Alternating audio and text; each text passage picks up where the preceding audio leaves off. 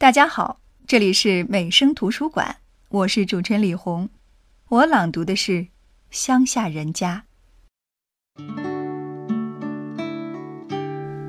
乡下人家虽然住着小小的房屋，但总爱在屋前搭一瓜架，或种南瓜，或种丝瓜，让那些瓜藤攀上棚架，爬上屋檐。当花儿落了的时候，藤上便结出了青的、红的瓜。它们一个个挂在房前，衬着那长长的藤、绿绿的叶。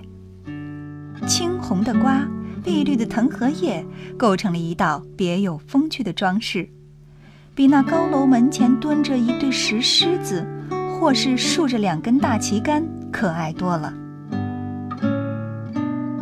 有些人家还在门前的场地上种几株花，芍药、凤仙、鸡冠花、大理菊，他们依着时令顺序开发，朴素中带着几分华丽，显出一派独特的农家风光。还有些人家在屋后种几十枝竹，绿的叶，青的干，投下一片绿绿的浓荫。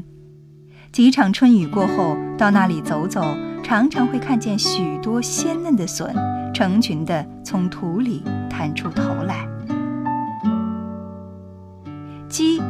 乡下人家照例总要养几只的。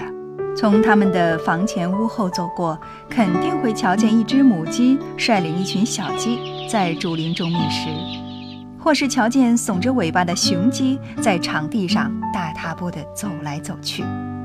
他们的屋后倘若有一条小河，那么在石桥旁边，在绿树荫下，会见到一群鸭子游戏水中，不时地把头扎到水下去觅食。即使附近的石头上有妇女在捣衣，他们也从不吃惊。若是在夏天的傍晚出去散步，常常会瞧见乡下人家吃晚饭的情景。他们把桌椅饭菜搬到门前，天高地阔地吃起来。天边的红霞，向晚的微风，头上飞过的归巢的鸟儿，都是他们的好友。他们和乡下人家一起绘成了一幅自然和谐的田园风景画。秋天到了，纺织娘寄住在他们屋前的瓜架上。月明人静的夜里，他们便唱起歌来。吱吱吱吱呀，吱吱吱吱呀，那歌声真好听，赛过催眠曲，让那些辛苦一天的人们甜甜蜜蜜的进入梦乡。乡下人家，不论什么时候，不论什么季节，都有一道独特迷人的风景。